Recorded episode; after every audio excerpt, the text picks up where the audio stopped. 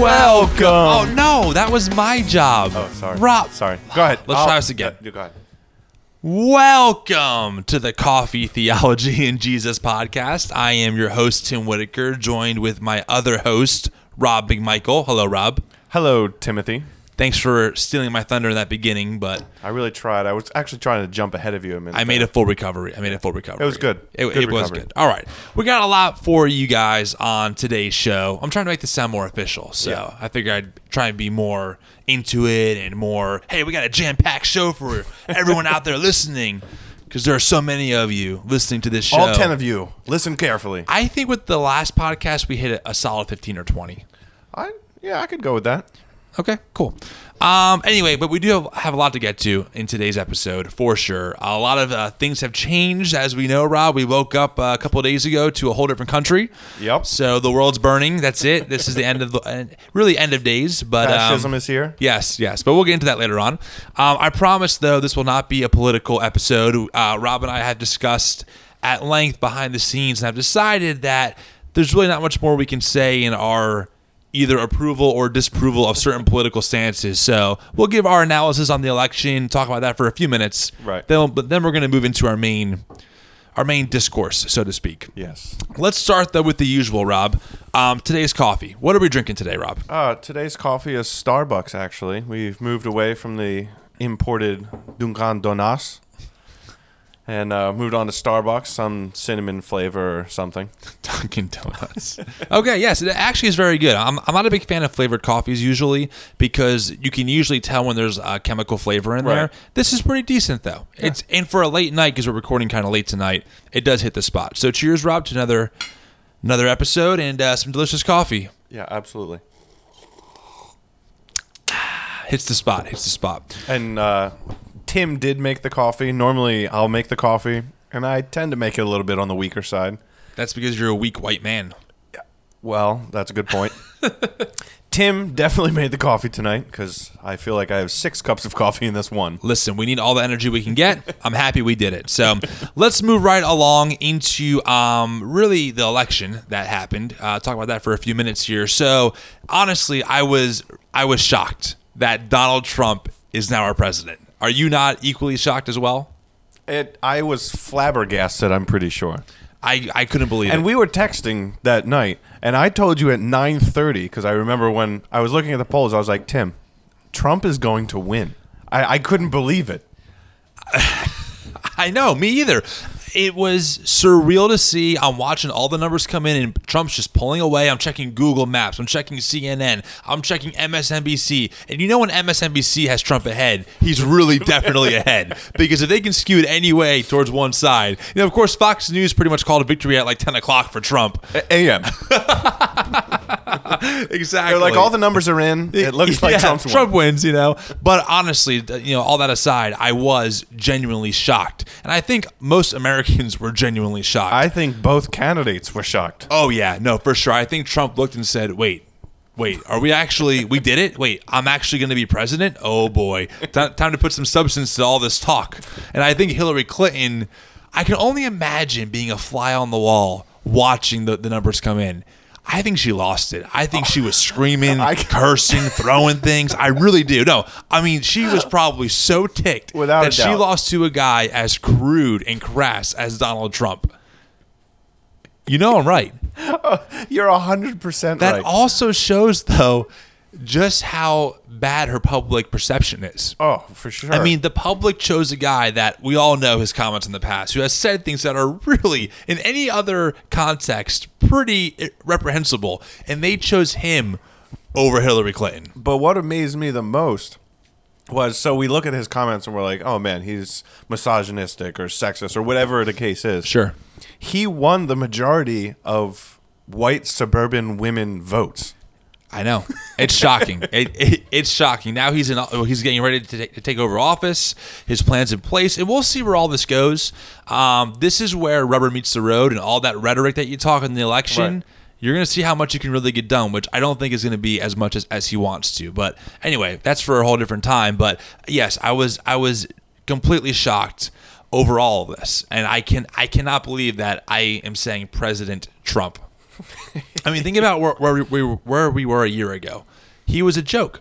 Right. People in the primaries, oh, it's Trump. He's oh, come on. He's just he's he's This a clown. funny. Yeah, he's a town jester, or j- jest jester Jester. jester, not a gesture. Yeah. a jester. Yeah, jester. Got it. Got it. Um, and now he's the president. He's the president. This this means a lot. The Democrats have a lot to think about because they just got vetoed big time It- by the American people. I think it was a, I think it was a, a bold statement to politicians in general. Yeah. saying we're sick of politicians. Right. Right. The ironic part about that though is that Donald Trump, he's a billionaire. That's still an elitist. And Right. so far it seems like it seems like the people he's picking in his cabinet are not outsiders. They're pretty much insiders. But anyway, that's a whole different discussion. But Right. yeah, I mean, we'll see where, where that goes. But I do want to talk about Christians in the news. Thank you, Rob. Yes, I was giving I, I was giving you the cue with my hand there to to chime right in. And then I yeah I picked up on it. I'm a little slow today. Yeah, a little coffee. late. Yeah, keep drinking that coffee. But and this isn't really I mean honestly, this isn't really just Christians in the news, but one thing we got to talk about regarding this whole election is the complete swapping of sides in one day from conservatives and liberals alike. Because in one day, all the ones who were who were claiming unity and it's not a rigged election and that you know we are going to accept whatever the vote is all of a sudden now is protesting and they're on facebook saying hashtag not my president and they're all they're on the complete opposite side and they're they're they're quote unquote genuinely fearful which is how a lot of christians felt when obama got in. Whether it was valid or not is a whole different discussion. But and when Obama got in, all these Christians were fearful and upset and not my president. I'll never support him. And now with Trump, what's the message? Oh, unity. Oh, it was a fair election. It was never rigged. Oh, we need to be supportive of the president. Oh, we have to pray for the president. I have never seen more pray for our president than I have in the past like week and than I have in 8 years. It is it's really something. It's all of a sudden both sides understand the other side and forgot about their own side. Right. You know what I mean? Yeah, all they, of a sudden they now swapped sides and forgot where they were. Right, exactly. All of a sudden now the the liberal can't understand or the liberal understands where the Christian might have been coming from with Obama, but won't give uh, the Christian that, that that credit by saying, you know, now I know what you mean by saying that you felt fearful. And the ironic part about this is that if I tell if I if I try and tell someone, hey, listen, I know you feel a certain way, but realistically, I mean, what is Trump going to do regarding gay rights? He's not going to do much. He's uh, even said he doesn't not. really care. But that logic doesn't matter to someone like who who feels that way. They don't hear me. Just like how Christians, even though we can still say the word Jesus, pastors are still preaching. Not one Christian's been thrown in prison. They were so fearful over losing their rights over the past eight years and we're still here. We're all still here. No one's been arrested. So it's amazing to see this cycle and seeing the flip flop all of a sudden, just like that, just overnight. And no one can understand the other side. No one can understand the other side.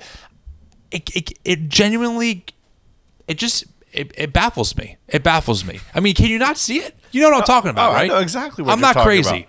Yeah, it, it's, it's insanity, is what it is. Oh, it's complete insanity. I cannot tell you in the past eight years how many people who I've known or I've seen who were Christians who have said he's not my president. People call him BO as a way to mock him. I mean, Right. he's received a lot of flack from Christians. And all oh, bummer. Oh yeah, oh bummer care. You know, uh, he was he's from Kenya. I mean, I've heard Christians say that.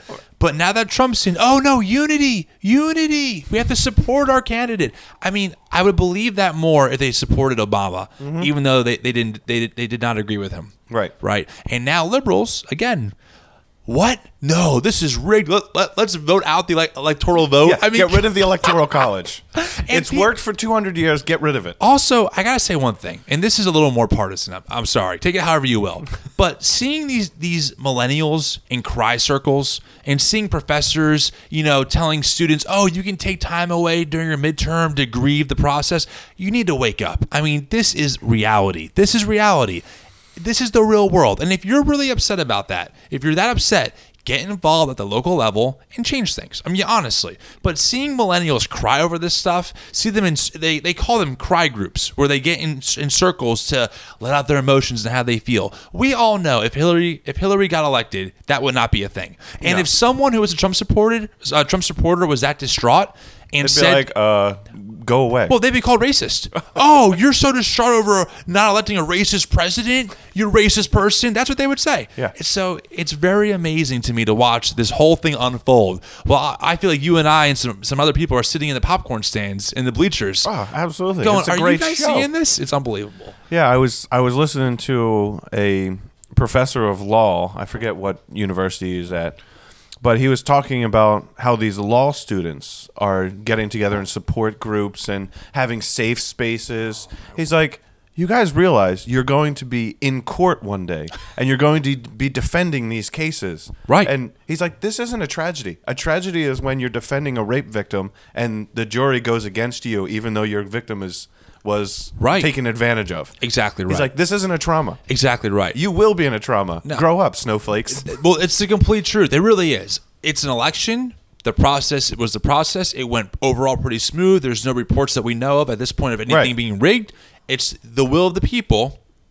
And guess what? In four years, you can vote again. Just like how Christians have quote unquote survived eight years of Obama, you will survive eight, four, eight years of Trump. You will. You absolutely will. And that's also why our government has checks and balances. Even though it's a majority controlled House and Senate right now, there are still checks and balances all along the way. Plus, people forget. Trump is not cut from establishment GOP. They're going to be they're, they're going to have so Oh, much infighting. Yeah. oh, I'm yeah. not- I'm not worried about it. But anyway, I just I had to get that off my chest because I could not believe that people were truly crying and needed safe space over an election. I mean, can you be any more spoiled? Honestly, can you oh. really? This- I, I saw a meme that was like, this is what happens when you give participation trophies to I everyone. Well, Babylon Bee did a satire article over that. It was hilarious. Yeah, it was so good. So, but well, so that's that. That's the election, and it, it is. uh I don't know. We're we're gonna move on. Life moves on. And time will tell. Time will tell. I mean, you, you even saw it in the election night. The Dow futures, it that proves the uncertainty. Even though the Dow is up and Yeah. the numbers are good, the Dow futures are all about uncertainty. That's what they predict. Right. And they were like, we don't know what's going to happen in the Trump presidency. Yeah. And Yeah. we can't. I don't think even Trump knows. No, definitely Honestly, not. I don't think he knows. And too many people are trying to call this presidency before he even takes office. Like, give him a little time, like, even a month. Right. Give him something. Absolutely. I mean, again, liberals want us to give uh, Barack Obama a chance. But don't give Trump a chance. Right, but don't give Trump a, uh, Trump a chance. Also, I might one last thing I'll say before we move on. I'll never forget when Obama got elected. Rush Limbaugh came under a lot of flack for saying that I hope his, I hope uh, Barack Obama's policies fail. And his point was saying that I don't believe in his views, so that's why I hope that they fail. That way, it proves that that that that that socialism doesn't work. Not that Obama was even that socialist, but you get the point. It was it was rhetoric.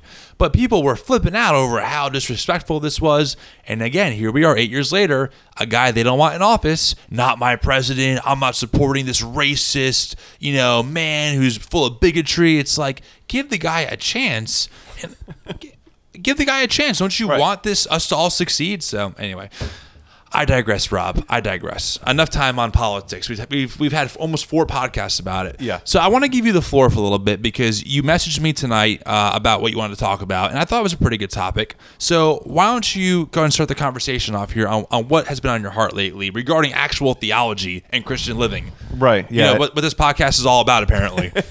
what yeah lately it's been coffee theology and or coffee politics and It has. a little I, bit of I fully admit it. but uh, so we wanted to get back to some more practical living kind of stuff. And Joey and I actually were sitting down and we were having a long discussion last night.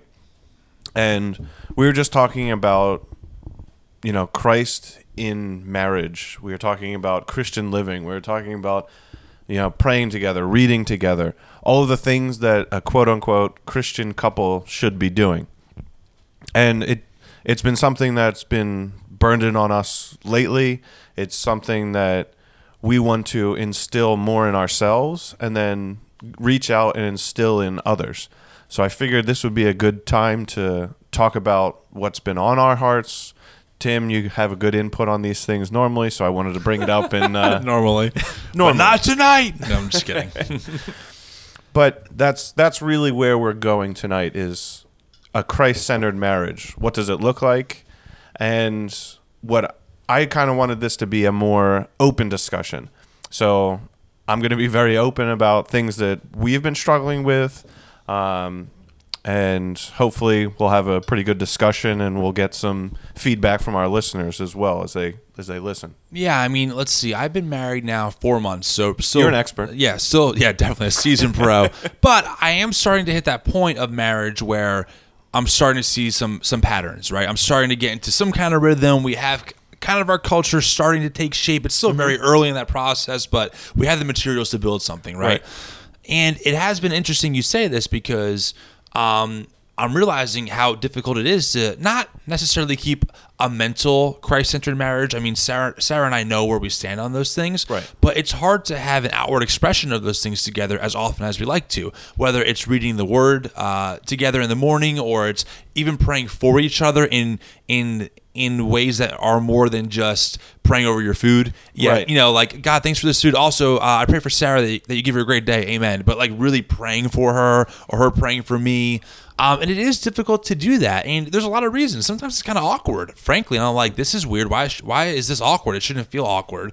Sometimes it's just a matter of we'd rather watch an episode of Parks and Rec than than read the Word together. Right. And sometimes it's also just lack of time. Where, especially both of us working retail right now, if I'm closing and she's opening, we're just on different time completely. And so we are kind of like two ships passing in the night, especially these past few weeks where she's been closing so late and I'm opening so early. I see her when she gets in bed and I see her when I get out of bed and repeat for a couple of days. So Right. it is difficult for sure. It definitely is. I'm realizing that part that it, it is a challenge. And I think the challenge is only growing because our culture as a society is growing faster. And not not growing in number faster, but growing in speed faster. Everything our jobs are requiring more time from us. Our you know, extracurriculars, if you want to call them that, are requiring more time. Um, we have two kids now. I, I can't admit, I can't tell you how fast the days have been going. Where Right. It's like, man, I, it's been three weeks since X, Y, and Z, or whatever the case is, and just the culture, especially in the Northeast, the culture just goes so quickly, and sometimes we get caught up in that and don't stop and let ourselves live in the moment and think logically about things that are going on. Yeah, it's it's hard to develop those habits even if you've had them before you got married. Yeah.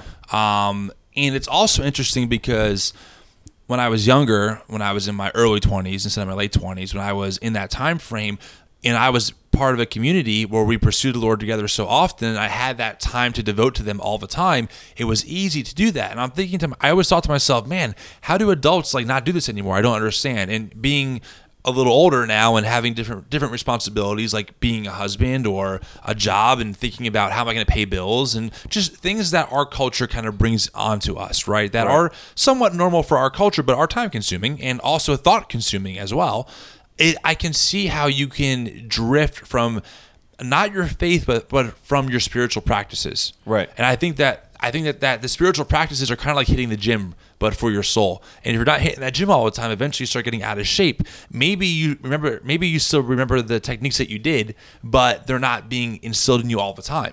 And it definitely is it's difficult. I'm realizing I'm realizing that more and more completely.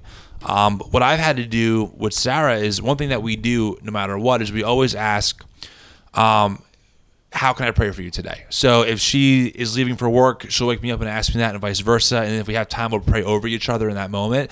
And it's a good thing because it, it kind of builds some kind of spiritual discipline Right. inconsistently, even if it's a small prayer or if it's just you know, or or if it's or if it's prayer for something small. Um, for instance, you know, hey, I hope that my day at work goes smooth. Just pray for Yeah, I, that. had, I had a rough day yesterday. I hope right or for energy or i'm kind of feeling tired or um, whatever it is um, but th- those things for us have helped us maintain that but it is interesting watching us go from in the beginning of marriage doing the uh, a devotion every morning making breakfast together and then it then life just kind of gets in there and all of a sudden you're not doing that anymore and it's easy for it just just to to really vanish and think to yourself a month later wow we haven't opened up that book in almost a month where did the time go? Right.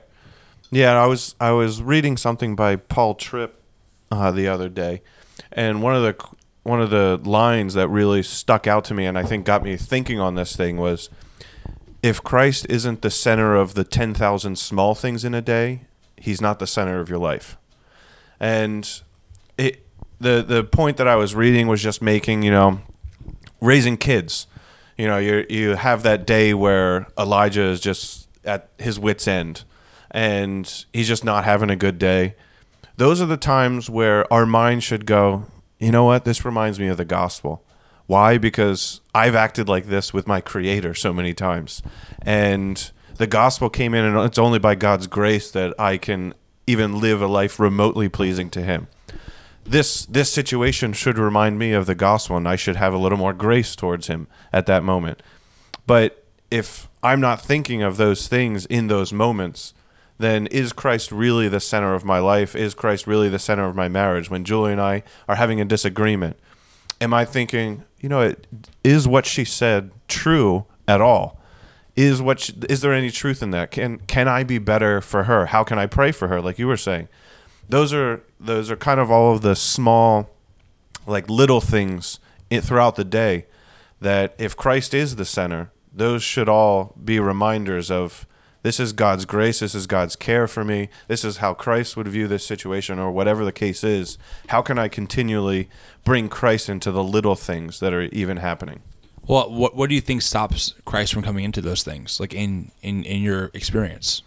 I so Julie and I were talking about several things uh, last night, and I th- I said to her, I feel like sometimes in I couldn't speak for her. I can't speak for anybody else. I can speak for me. Sure. Um, sometimes we get a little too self focused, and or at least I do.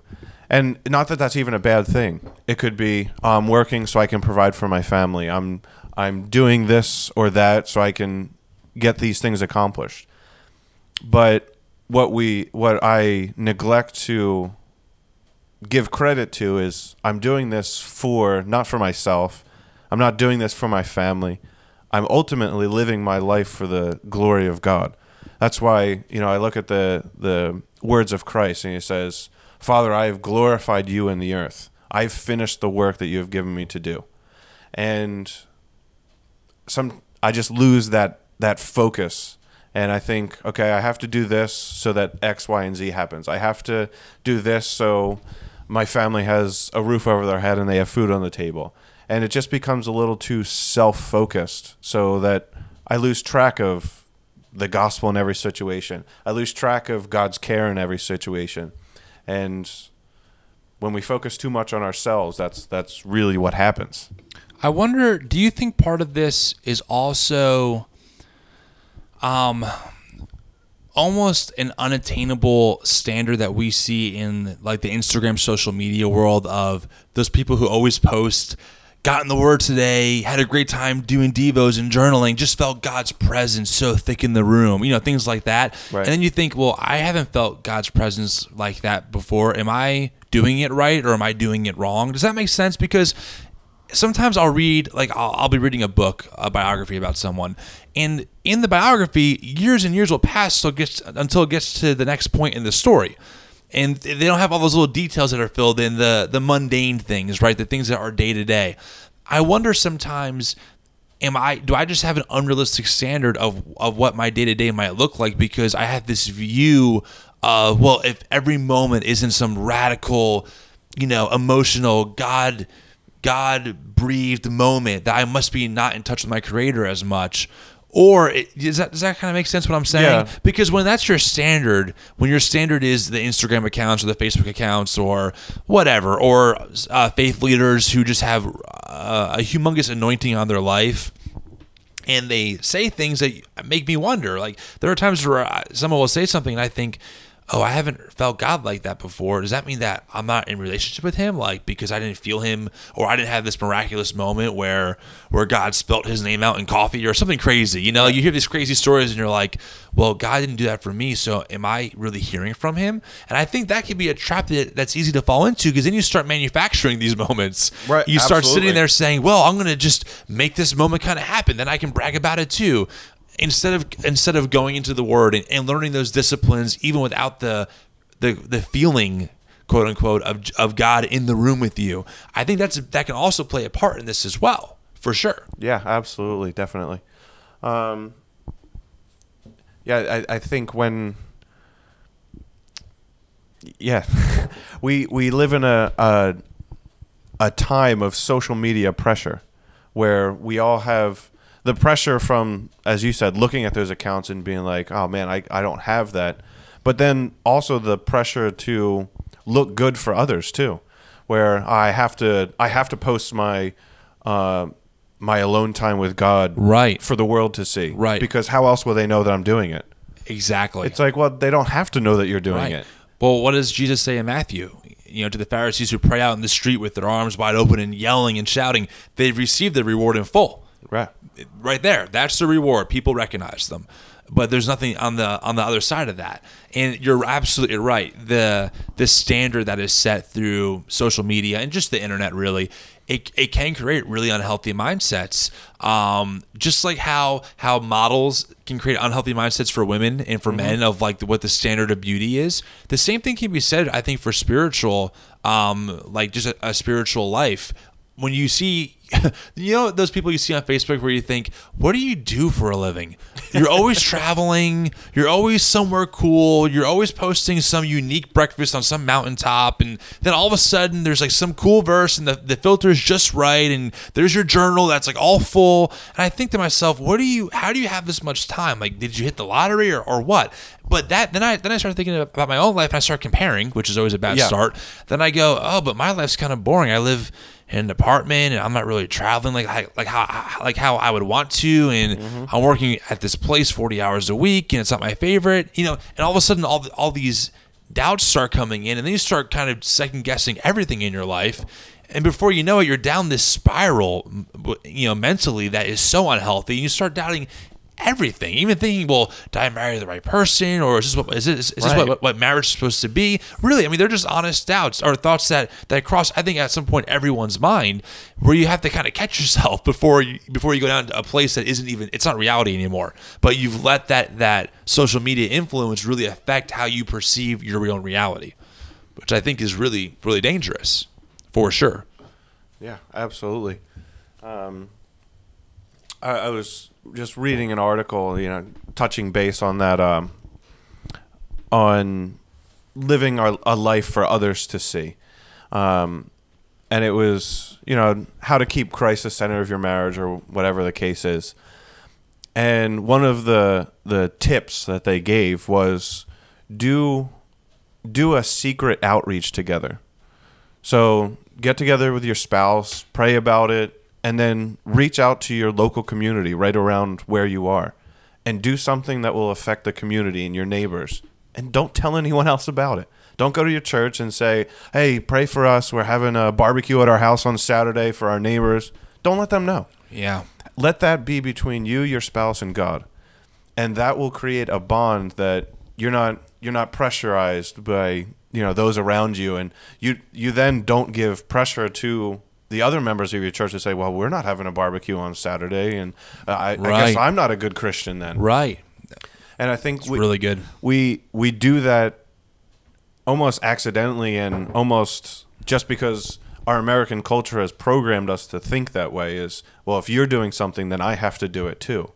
But if we if we do more of a, a Daniel type work of praying in closets and doing work that not everyone else sees, I think the American culture as a whole would be much healthier and the gospel would be much more effective. it's really it's really the spiritual version of keeping up with the joneses Yeah. That's what it is, right? It's oh well, this person's doing this great outreach, and then you either feel guilty or you feel or you feel like you have to outdo them or something like that. And it and it really is amazing when you talk about this stuff out loud, like how crazy it sounds. But I think that the reality in a lot of people's heads when you start comparing who's more quote unquote spiritual. But at the same time, getting back to what you were even talking about originally, what are those healthy spiritual disciplines that that are so key for a, a marriage to be centered on that keeps it healthy, that keeps it God focused. Because the bottom line is that I do want my wife and I together on our knees praying before the Father for for His will in our life. I do. I don't want to feel. Um, I, I don't want to look back in five years from now when we have kids and go, you know, Sarah, we had a real opportunity five years ago to really travel and, and do missions work in a whole different way, but we can't now because we're in a different season, but, but we missed out because we were afraid of the risk. Right. So I don't want to be that person either where I get complacent and I look back and there's five years of marriage out the window. I pretty much worked and we paid bills for for the past five years. Now we're going to have kids. And I look and we look back and say, why didn't we just travel more when we could? If we had the money, who you know, it all worked out anyway. So that's the other side of the coin for me that I always kind of I live in this tension of I don't want to be this person on Facebook trying to prove how great my spiritual life is, but I do want those things, and I don't. I don't think my my friends need to know uh, about those things publicly, but I do want Sarah and I to travel more. We, we want to go to India. You know, we do have a heart for orphans eventually. We do want to adopt, but it can be hard to start that. It I feel like I'm always dreaming about about well one day, and then I look back and one day was was was five years ago. Right.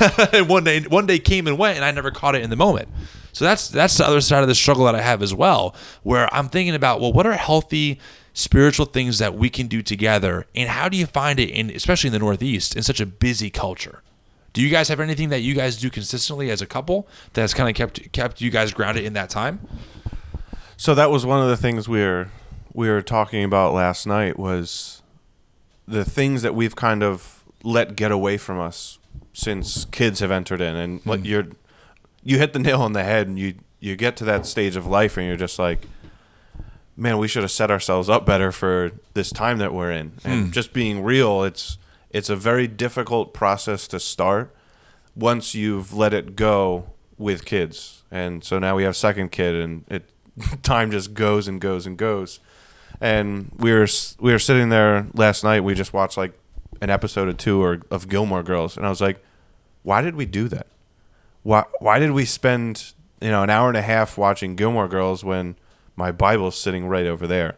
And I was like, I I I have these moments where um kind of eternity gets made real. Yeah. I- Yeah, I- absolutely. I think there's there's moments where all of us have had that at least where eternity is made very real. And it's like when I get to heaven, it's God's not going to be like, "Well, did Lorelai Gilmore uh, in episode 4 Right. it, it's not going to matter. Right. But what will matter is did I share the gospel with my neighbor on Saturday when I was raking the leaves or whatever the case is? And it's so it's what can we do today that will set us up for those those uh, situations tomorrow? And I think one of the most vital things is something that you and Sarah are already doing is be in constant prayer. It doesn't have to be long. It, you don't have to pray for 45 minutes about their spouse and every single thing. One thing that Julie and I used to do, and we're starting it back up and getting back on track, is every night we would kind of write down, and when, we can't pray for every single person every single night.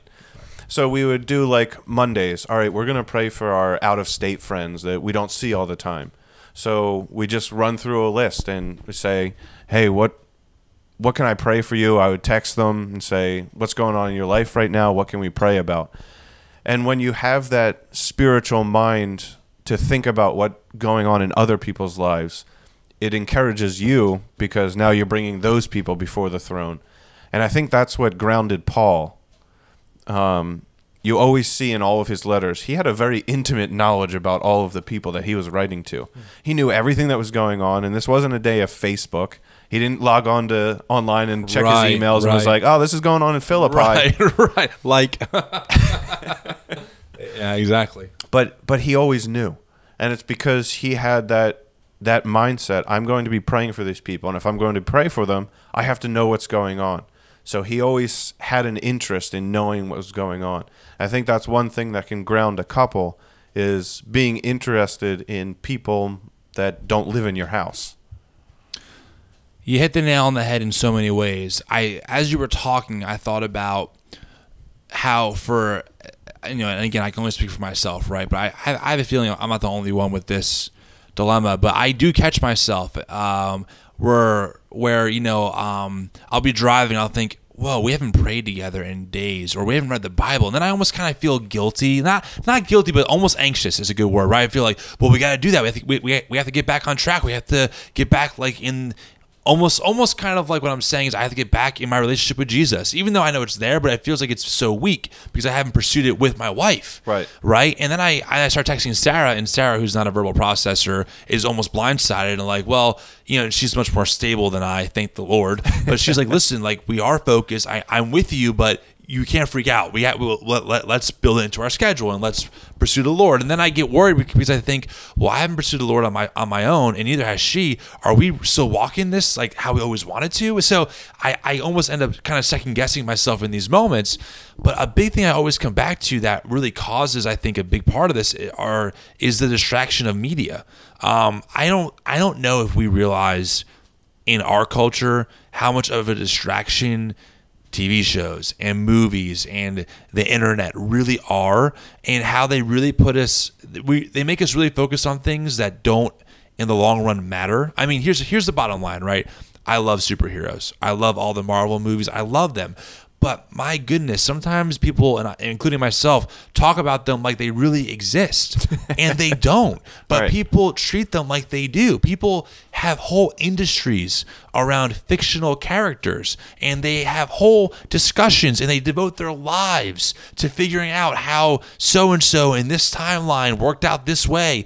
But in the in the at the end of the day, it doesn't matter, right? Or I think about something like Star Wars. I love Star Wars but people take it so literal. They take it so serious. But at the end of the day, it's a made up world that doesn't exist. And I'm not saying we shouldn't watch those things. They're Right. fine to watch. But for me, they're a distraction because they will they get me thinking about things that I look back on and I think, why did I waste my time binge watching 10, 10 seasons of this show? It, I'm not a better person because of it. Right. I didn't bond with my neighbor because of it. I didn't get any closer to God because of it. But I could have used that time to read the Word and to understand the, how God works and to invite my neighbor over for lunch. So I do find that for me, I, I get convicted kind of randomly with how much I, I consume media sometimes. Where I get home and I'm tired. What do I do? What's the first thing I do? Oh, let me see what's on Netflix. Let me see what's on YouTube. Mm-hmm. Instead of reading, or I mean, heck, even reading a book is a better option than throwing on YouTube or Netflix a lot of times. So, Yeah. You know, sometimes I'll find something good on Netflix that is educational, but overall, if I put all the time I I, I had or I, I I've used into um, reading books that I have into watching TV shows, I, I would probably blow through a couple hundred books by now, thousand books easily, good ones too.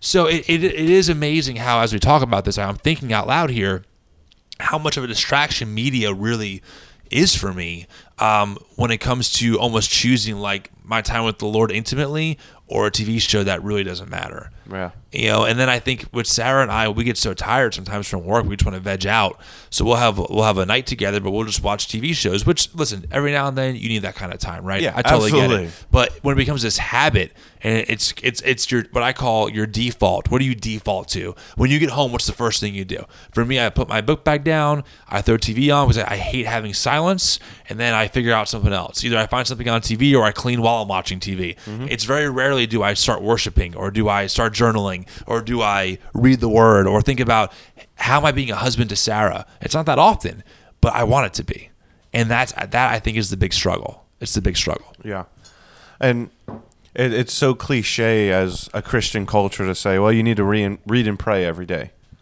and we kind of just say it offhandedly without Right, thinking of the the ramifications of doing it versus not doing it. And you know, the the cliche example is if I came home and I didn't talk to Julia, I didn't look at Julia, and I didn't acknowledge that she was there, but when I was at work, I was like, "Oh yeah, I, I'm married. Julia and I live together, and all of this."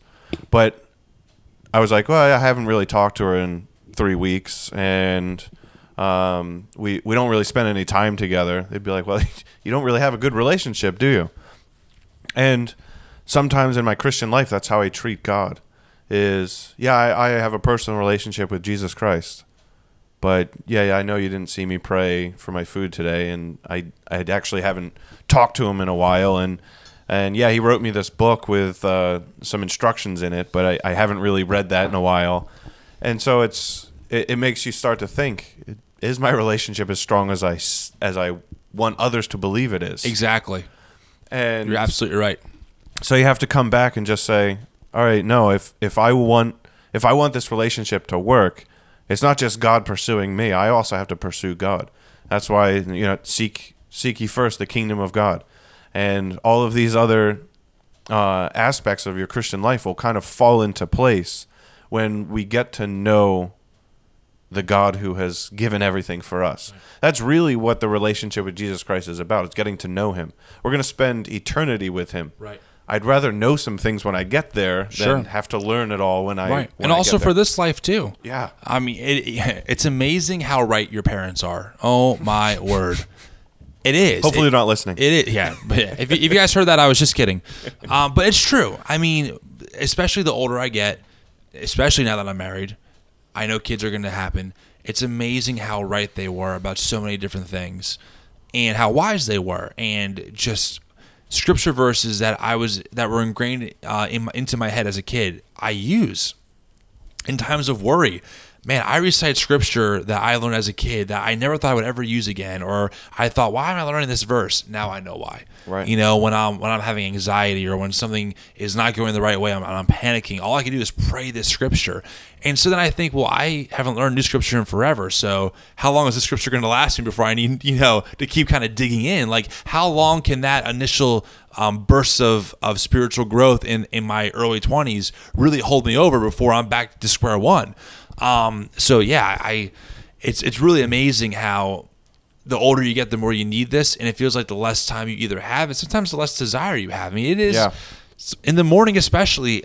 You know, I go to bed at night thinking in the morning I want to wake up, I want to journal a page, I want to read the word for a little bit and pray. And you know, I have all day for media. I, I don't want to get into media in the morning. And when I wake up, the first thing I do is grab my phone. And the first thing I want to do is turn on Sports Center. I don't even watch sports. I just like I just like the background noise of Sports Center on, and I have to tell myself no. Like, take a minute and be present with the Lord. Journal, read the word, pray for a little while. But it's hard to do. My body doesn't want to, but I want to. It's exactly what Paul said. You know, the things I want to do, I don't do. The things I don't want to do, I end up doing. It's very similar to that just paradox of, in one sense, I really want to do it. But in another sense, I don't want to do it at all at the same exact time. And it's very weird to have that. It's very weird. It's very difficult because I, I want to push through. I want to read the word, right? I want to be a better husband. What husband doesn't want to be a better husband or wife want to be a better Right. wife? What Christian doesn't want to know the Lord better? We all want those things, right? The, that's not the problem. It's not a matter of, of want. It's almost a matter of the will and of making time for it to actually do it. To actually say, you know what? I'm going to prioritize reading the word today over this TV show. I'm going to prioritize um, praying with with my wife over watching a TV show together tonight. We're just going to pray and we're going to worship together and pursue the heart of God in our in our apartment together. But it's hard to do that when it, in that moment. yeah. It's hard. like, right now, I want to do that. When I get home tonight, I'm saying, "Eh, I'm kind of tired. eh, I'm kind of exhausted. It's been a long day. I worked. I podcasted. I'll do it tomorrow morning." And then that that just never comes. Before you know, it, it's been a month, and you think, "Where did it go?" Just like that. It's amazing how how the the devil has been using that same tactic for centuries. It's like, no, no, no, you're tired. You'll have time in the morning. Don't Yeah. worry about that. Yeah. Then the morning comes, you're like, well, I'll, I'll get to it this afternoon. Yeah. Right. And it's like, what, why is this working? Right. And it's such a brilliant tactic because we are procrastinators. I think you are as much as I uh, am. I really am. I'm better. I'm getting better, but I'm still naturally. I'm a Yeah. procrastinator. Oh, I I feel you there. and so we have to be I, I I was reading something and it was you have to be intentional about it. And You do. That's hundred percent true. You have to be intentional about pursuing God. Or else it'll never happen. I think that's that's a testament to we do have that warring inside of us. There's a spirit of God who wants to spend time with God, but then there's the flesh who wants to please itself. yeah. And that's not always a, a sexuality thing. It's just a myself wants to please me. So Right. I want to sit down and I, I don't want to think about anything. I just want to watch TV and relax. Right. I where the veg. spirit of God is I I want to have a relationship. I I want to pursue. I want to get to know, and we have to be intentional and say no to one thing and yes to the other. Yeah, but it's hard. Oh, it's hard, especially the older you get. Yeah. The older you get, the harder it is. I mean, I remember, you know, in my early 20s, I was part of this group called 11th Hour. How community and pursuing the Lord was so natural and easy. We had we had a lot more time. We were all young. We were very zealous. And then the older you got, the more the more people kind of dropped off a little bit, and the more life kind of got in the way, and careers and marriage and all this stuff. And before you know it, it's easy to blink and go, "Oh, I am like an adult. I am just I'm a Sunday morning Christian, and uh, I don't say bad words during the week, so I must be a good Christian. And uh, that's it. There's no depth. There's no theology. There's no study of God. It just kind of falls over to the wayside because other things kind of cram into your life, and somehow that's one of the first things to go is pursuing time with the Lord. It's amazing. You know, my TV show consumption hasn't probably changed at all Right. in the past eight years, but my time with the Lord has. So what does that tell you? Yeah. Right. Our priorities. Right. It, that, that's that's exactly what it, what it tells you. It's not like I don't watch TV anymore. right. It's not like I don't watch sports anymore or I just fell out of watching Marvel movies. No, I still watch all those things. But when it comes time to spending time with the Lord, I don't do that as often as I used to. That kind of get that's the first thing to go. Which again, when you say it and logically, that makes no sense, but it's the truth. That's what happens. It's the first thing to go is your time with the Lord, and all of a sudden you look back and you go, "Oh my gosh, I'm that I'm that adult that I was criticizing in my early 20s for being just a Sunday morning Christian, and now I know how that happens." That's why it's so important to carve out time for community. It's so important to carve out time for the Lord. And it's also important that you are always remembering that the Lord's with you wherever you go, that every moment is really a spiritual moment. Yeah. You know, your work is a spiritual thing. Everything is tied to the spirituality of a human completely. I totally believe that. 100%. But we forget that. We get so sucked into uh, our day to day, and these little problems become mountains that really aren't even mountains. And we forget about the living God inside of us who's directing us, who is with us, so we can always rely on, that gives us peace. We forget about it. And then all of a sudden, in a moment of need, we all of a sudden we, we, we uh, remember our first love and we're back on our knees and we're saying, God, I'm so sorry. Where was I? I need you more than ever for this one thing. You know, I mean, if, if that, I really believe that's why God really brings trials into the Christian's life. At least that's part of it to really remind us of, hey, you still need me. Right. You know, you still need me. There have been moments in my life where I have no other option but God. And I'm on my knees saying, All right, God, you got me. I have no other option. Either you do something or this is not going to work. Right. Like either you do something miraculous here or this is not going to work. And He does. And I think, oh, I'm so stupid for forgetting about God. He's so good to me. And then a month later, I'm back to square one. I'm back to square one. It is it is really amazing the the cycle of the Christian, right? I, God is so gracious. It's amazing. He's so patient. He's so patient and so gracious. I mean, think about what he did with the Israelites, right? Think about that whole what was it? Almost uh uh, how many years? Uh, was it 400 years or so of just you know rebellion and back to God and rebellion and back to God and God will follow your ways and then we didn't and then God sent judges and you know all these ins and outs and we're happy. We love you God. We hate you God. We love you God. And he waited so long. You know he waited hundreds of years before he even enacted any kind of judgment on the Israelites. To give them so many chances to really just get things together. I think about how patient God is with us. You know I come back to God God I'm sorry I forgot about you. And he forgives. And he's like yes thank you. I wanted to be in relationship with you again. And then we in a month later God things were great. Talk to you later on. And he becomes this like genie in a bottle the very thing that I don't want him to be Right. and all of a sudden I'm The very thing we profess that he isn't. Right. Yeah. The very thing that I've criticized others for making him out to be. All of a sudden, he he has become that. So it is it is a struggle for sure, and in a marriage especially. Walking into marriage, being four months into marriage, man, I don't know how, and I don't mean this as, in, in a rude way, Rob, but I don't know how couples who don't know the Lord survive. Right. I don't know because I'm selfish. I want to do things my way. You know, I don't want to always look out for Sarah. Uh, a lot of times, I want to do things my way. I don't always want to be married, and so so to speak, if that makes sense. Right, You know, there yeah. are days where you wake up and you're like, yeah, this is cool, but whatever. But without the Lord gluing you together, how do you do it? I, I don't know. I don't know. Yeah, it's definitely a, a, a big challenge, and I I give credit to non-believers in successful marriages. They have devotion, devotion that I wish I had. Right. right. Um, but I, I think another another key point to keeping God the focus is something you were talking about is that community. So C.S. Lewis wrote about his lament about what friendship had become. It's just this shallow thing, you know. You don't really. It, it's not what God intended friendship to be, and friendship is is something that is so vital. That's that's really why God designed the local church to be what it is because he wanted to foster those friendships and community and that there can be a communal worship of him. That's that's how he intended that to be.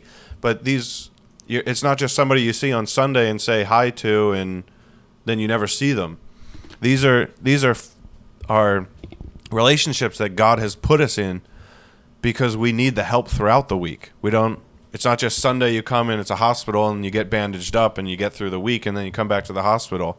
These are people that we should be engaging all day, every day, really, and that's why, personally speaking, that's why Joy and I appreciate you and Sarah.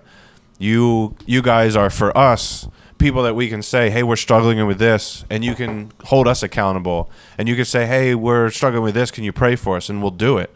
And those are the kind of relationships that we need if we really want to maintain a Christ centered um, uh, marriage. We need those friendships. We need those people that will hold us accountable. We need those people that we can be open and real with. And God puts those in our lives, and we kind of treat those as secondary. Well, community is is is the second thing to go. First one to go often is your time with the Lord. Second thing to go is those deep friendships that you made when you were younger, and you excuse it. And I do that. Oh well, I'm so busy. Well, I'm married now. We have kids. You know, work is killing me. But here's the thing: humans love to rationalize. We all do it. I do it. You do it Yeah. conservatives do it, liberals do it, right? We, we all do it. But we also like to, um, we also, we also can do, we also are stubborn enough to get what we want. If we really want community, we will make it work in our lives, right? If we really want those friendships, then we will, we'll make the effort. If someone wants something, they will get it usually, you know, whether it's that promotion or whatever it is, they'll get it but community for some for some reason especially in our again our culture I, I don't think we realize how unique of a time we live in and how yes overall where we live is great and it's it's really good but there's there's really a price to pay. And Yeah. on the human level we we in a spiritual level we pay that price. Yes we have all the stuff we could want ever right? We, we have enough stuff to last us for a thousand years but when it comes to things that matter eternally we're really really desperate for and, and, and, and we they're, they're the first things to go the first things to go are our friendships often the first things to go is our relationship with, with jesus in the sense of that intimacy that we used to have when we were younger in our in our quote unquote zealous years who says that your zealous years have to end when you get older they only end if you want them to end, right? Right. They don't have to.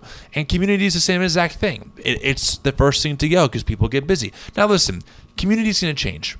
It's going to change. Yeah. It's not going to be gonna- every night you're hanging out till 2 a.m. And also, friends are going to come and go a little bit. It's part of life. Some of my of my great friends, I don't see that often because they're they live in different parts of the country, or um, some other friends we just kind of grew apart. Not in a bad way. I don't mean I don't wish them ill. We're just not friends anymore. That's all. Like we just kind of moved on to different circles. This person's passionate about this. I'm passionate about that. We don't really overlap. No big deal. But I've also met people in the past year or two that have become great friends of mine that I never knew until a year or two ago. Who who have never met me outside of being married, or or, or have never met Sarah outside of uh, outside of her married to me. Right, and it's a great thing, and they're great people. So to a degree, friends are gonna.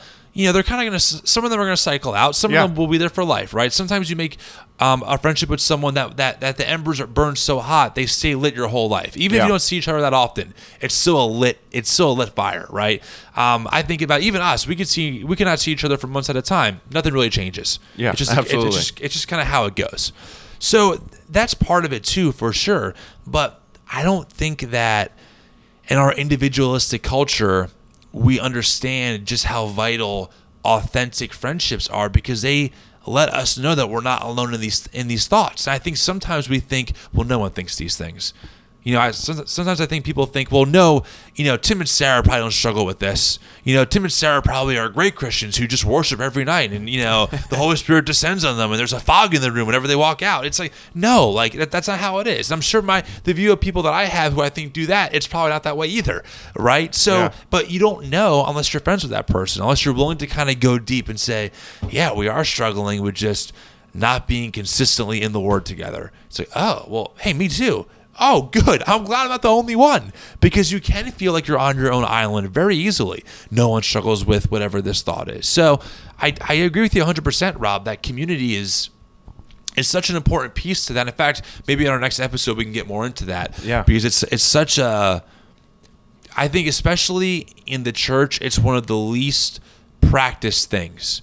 Right. I think that the church as a whole practices the Sunday morning gathering really well. I think we even practice the Bible study really well. We have the practice of of like church events really well. But the practice of just normal friendship, authentic community, things that that you really can't quantify under a program or a ministry, we don't do well.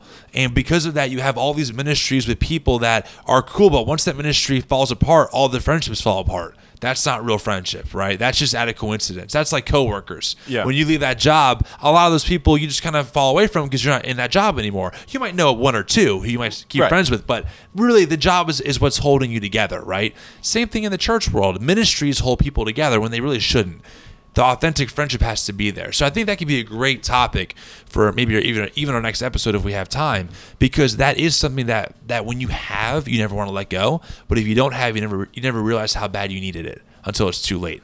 You know, until all of a sudden you have all these kids and you're old and you're going, I'm struggling, but who I talked about this stuff, especially men, especially men, which is Yeah. again a whole different discussion. So Yeah, you you were you were talking about um, just how how our culture has has become, and the only thought that was going through my mind was we've never been so connected with so little community. So I can I can log on to Facebook and I can touch base and look at every aspect of any person's life that I've ever known. Yep. I can. I am so connected to every person. I can look at them on Facebook, Instagram, Twitter. Uh, I can, you know, jump a few years back and go to their MySpace and see who their top eight is. Yeah. Or Xanga. Booyah. But we've never been so connected with so little community. It's almost like we're sacrificing community and we're thinking oh, on Facebook I like their status so that means we must be Right. having that fellowship together. But when was the last time we shut off Facebook and called them up on the phone and prayed with them on the phone? Right. When was the last time we did uh, you know just got together to sit around a campfire and just talk about struggles or Right. whatever the case is? yep. we've we've sacrificed so much because social media has taught us to and it, it gives us this false sense of community without those deeper friendships so I, I can definitely identify with cs lewis on lamenting what friendship has become Completely. Hundred percent. Hundred percent. and you you you were talking about um, how we as Christians sometimes feel I'm the only one that feels this way. I think that is another tool of the devil. It is divide and conquer. Because as Christians, if we feel we're the only person going through something, that that is the worst place to be in. When really, if we were connecting with those around us, we would soon realize we're basically all going through the same things. And if we were having that relationship, we could talk about them. We could get them out, out in the open. I could think of definite times in my life where I was struggling with something, thinking I'm the only person going through this. Right. All of my friends are doing great. Right. And I'm struggling with this. You can thank Facebook for that, right? Yeah. Everyone on Facebook is doing great, or or they're doing so terrible. It's like I got to reach out to them right away. It's, it's it's extremes, right? Like you said, because it just sucks out all the emotion. It just it sucks out the the human part of that. Yep. You're getting just text. You're getting text. It's kind of like when I used to talk to girls before I was married, of course, um, you know, and we would start by texting. You make up this version of that person in your head over text, and then you meet them, and they're so different. Yeah. Even though they say the same things that they said on text, the way they're saying it is not how you imagined it, right? So you're you're it's devoid of the actual human touch. Yep. Same thing goes with social media. Same thing goes there. Um, but yeah, that's something that I think we should definitely hit on next episode for sure. Um, which I think is great. So, I mean, this is this ended up being a really great conversation, honestly. And Absolutely. I'm hoping that maybe there's some couple out there who this helps because, truth be told, like I don't think anyone really has it together the way that we think they do. And the ones who do, I'm hoping they can give us all their wisdom on how to do it because I'm sure there are couples out there who are pursuing the Lord, of course, and who want to do things and have great habits. But how do you do that's the key. I think what you said, Rob, is great. That sometimes you just have to do it. You say, you know what? We're, tonight we're, we're going to read the word for a little bit. and We're going to talk about what's our future as a couple. Where are we heading? You know, what's our vision for our life? What do we want to do? That's something that I'm almost I'm I almost over talk about with Sarah because I just don't want to be that guy that's like complacent. I don't want to look back in 40 years and say, well, I had one job and um, I live comfortably, and I have now I have a 401k and we have a, a house that's almost paid off, and that's my life. Like I don't want that life, right? I want to be able to say, yeah, no, we traveled, or yeah, our neighbor, we were able to reach out to them, or we fostered these kids that didn't have a parent, and this is, has changed our life, and we've changed theirs. Like I want to be able to have a, a life that is is a good story, honestly, you know. And I think it can be hard for me, especially to to fight that temptation to settle down and live comfortably, for sure. So anyway, well, not too bad. Not too bad. You were worried about filling up the time, and we obviously And could we go could on. keep going. We could keep going, but I think for I think our listeners at this point are probably muted us. So um, anyway, well, thanks everyone for listening on this episode. It was it ended up being really great and a great dialogue and discussion. So we'll continue the conversation. I think uh, whenever we get our, our next episode up, because yes, you're absolutely right, Rob. Time is short, and it's hard to get this consistent. Yeah. But it'd be good to talk about community and friendships and how that works. And I would love to hear from our listeners to say if they have tips, if they have, hey, this is what we do and it's been working for us. Yes. This is something that we're struggling with and we could really use that. How great would it be if one of our listeners called in and was like, hey, can you guys pray for us or whatever the case is? It, it would be great for two reasons. One, it proves that we have a listener. Yes. And number two, it'd just be cool to hear from a listener. So, Yeah. also, where can they email us, Rob? Uh, What is it? podcast at Yes. coffeetheologyandjesus.com. Awesome. Also, before I forget, I gotta say, um, this episode is brought to you by String Kits, Oh, that it is. our first ever sponsor. high five for that. High five. And why is it a sponsor, Rob? That's because it's my side business. So, um, this episode brought to you by String Kits. Yeah, So obviously. What is String Kits, Rob? Briefly, before we, we, we end our time here. Uh, so String Kits is a business I started with a friend of mine. We do string art, we sell kits, we sell products, and we sell all the materials. So you can check us out www.stringkits.com. Perfect. They are pretty cool. I will say when it, when you when I first saw one, I think in Elijah's room, I said, "What is that? It's so unique." So I'm glad you're doing that. Yeah, we do lots of custom work. So Custom work. All right. Well, everyone, thanks for tuning in on this week's episode. Um, have a great day, night time, Whatever it is, whatever it is. Yes. And we'll talk to you guys later on.